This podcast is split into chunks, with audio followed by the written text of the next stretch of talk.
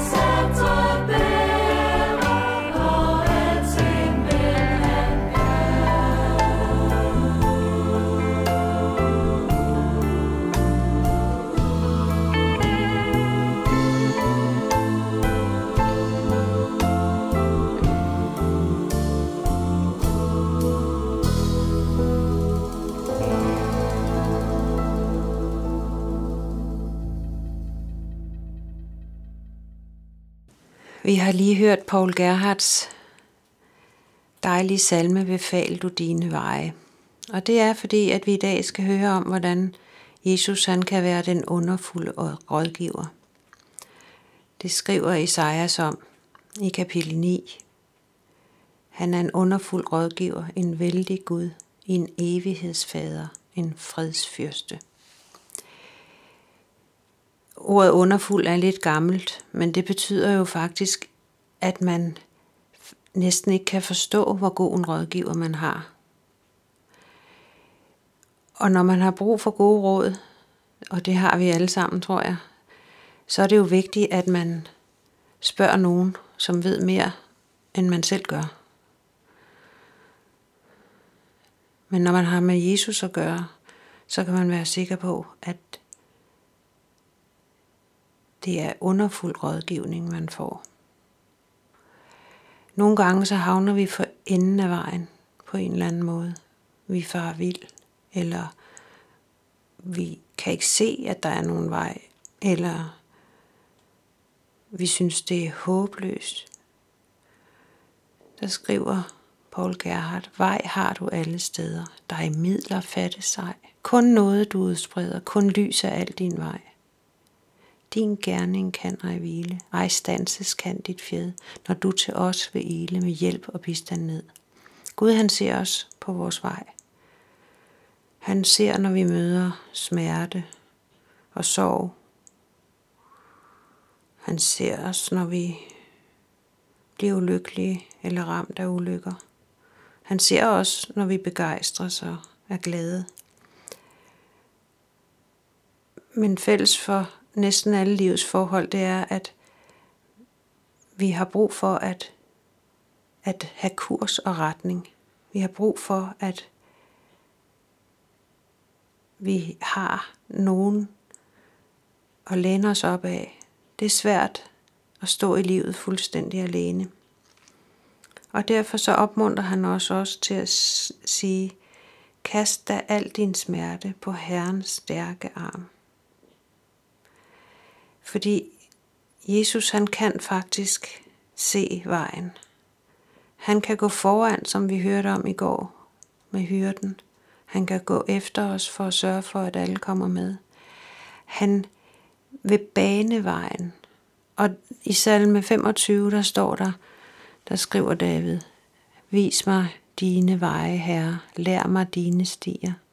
Vejled mig i din sandhed og belær mig, for du er min frelses Gud. Til dig sætter jeg altid mit håb.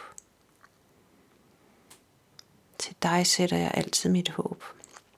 Og det kan jeg gøre, fordi Gud han er så stor en Gud, og han er en Gud, der vil os det godt. Han elsker os, og derfor så kan vi sætte vores håb til ham. Vi behøver aldrig være bange for at øh, blive mødt med afvisninger, eller en kold skulder, eller